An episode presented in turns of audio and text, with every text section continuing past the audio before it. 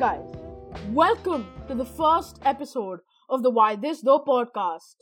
I wanted the first episode to be just me, and of all episodes, I had to begin with this one. Since it's just me, it's gonna be a short episode. I want to put a disclaimer out there that all the episodes are not gonna be this short because I plan to have guests on the podcast, and I have a lot more exciting topics lined up for you guys. But now let's dive right into today's topic, which is food. Anyone who knows me knows that I am a foodie. I am the biggest foodie you will see in a 16 year old, and sometimes it's a very bad thing. I really like to cook food, I love to eat the food, sometimes too much, and I like to feed everyone around me, which is a trait that I think I've inherited from my grandmother. While studying for my exams, I even discovered that cooking acted as a de-stressor for me. Whenever i needed a break whenever i needed uh, to clear my mind i would just get into the kitchen whip something up. Even if i won't eat it i would give it to my sister because i'm not the only foodie in the family. And also one amazing fact that i didn't know until yesterday uh, was that my mom would also get into the kitchen when she needed to take a break from her studies. So i think it runs in the family uh, just like losing weight, I guess. Oh god, don't get me started on that. During the quarantine, I've been experimenting a lot in the kitchen, and I really hope uh, that my family is liking it and not just saying it to please me. I have conversations with my friends about what they're cooking, and I see uh, some of them cooking sushi, some of them making bread, burgers, pizzas from scratch, by the way, which is really impressive.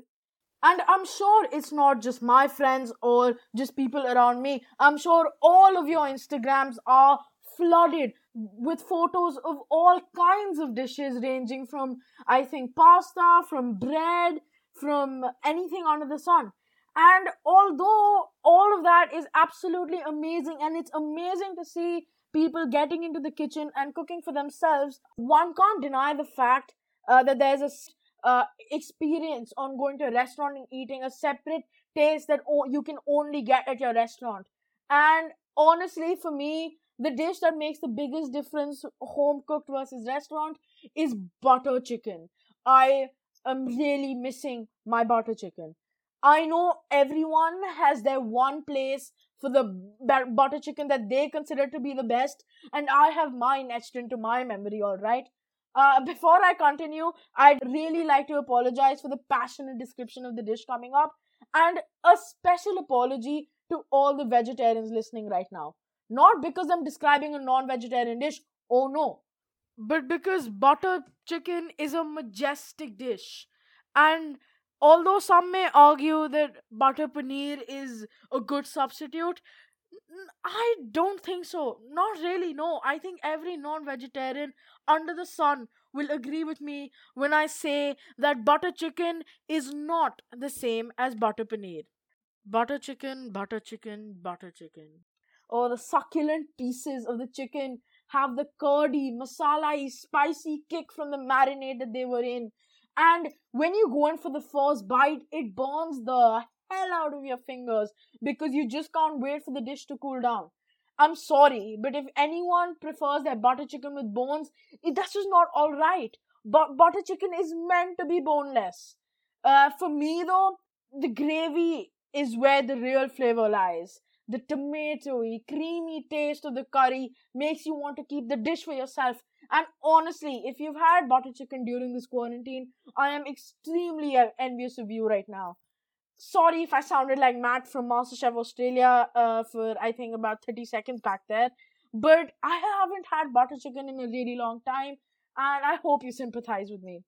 According to me, the ideal meal for butter chicken is dinner.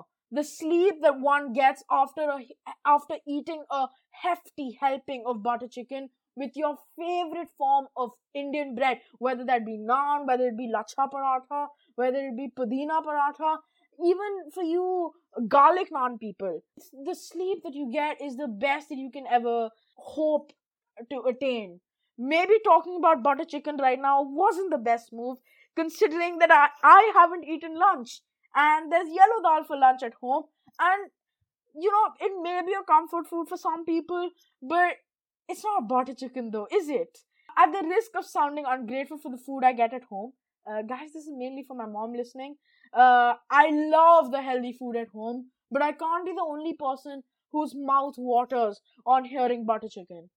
Now, talking about healthy food, one positive impact that COVID has had uh, is making us all eat healthier.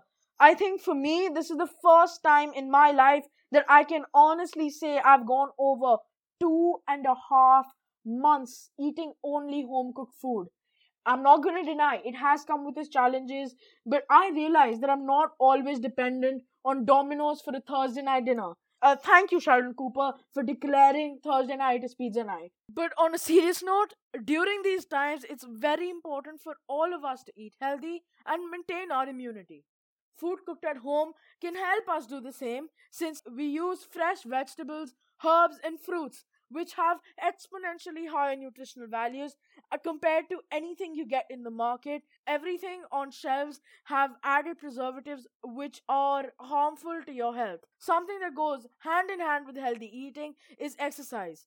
Although it may come as a shock to a few of you, I have been making it a point to exercise daily, even if it's just for half an hour, and I encourage all of you listening to do the same. Exercising won't just make you fitter and healthier physically, it strengthens your mental health as well. But honestly, home cooked food does not always have to be dull. As I mentioned earlier, I've been doing some experimenting in the kitchen, and if I may say so myself, I made a smashing lemon meringue pie which was melt in your mouth delicious. If anyone's interested at all, uh, DM me uh, what you think are the top three ingredients for the pie, and I'll send the recipe your, your way. Please DM me on why this dope underscore pod on Instagram. That's W H Y T H I S T H O underscore P O D on Instagram. As I mentioned earlier, I discovered cooking to be a real stress buster for myself. And uh, during this quarantine, I think I've picked it up as a hobby as well. Also started playing my guitar again, which is not something I would have done unless uh, we weren't forced to sit at home. I encourage you to make the best out of this bad situation and try and figure out something that you're really passionate about and something that helps you cope with your problems. I really hope you enjoyed my first episode of the Why This Though podcast. In the next episode, we'll have our first ever guests talking about entertainment, in particular football. Thank you so much for listening, and I hope to see you in the next one.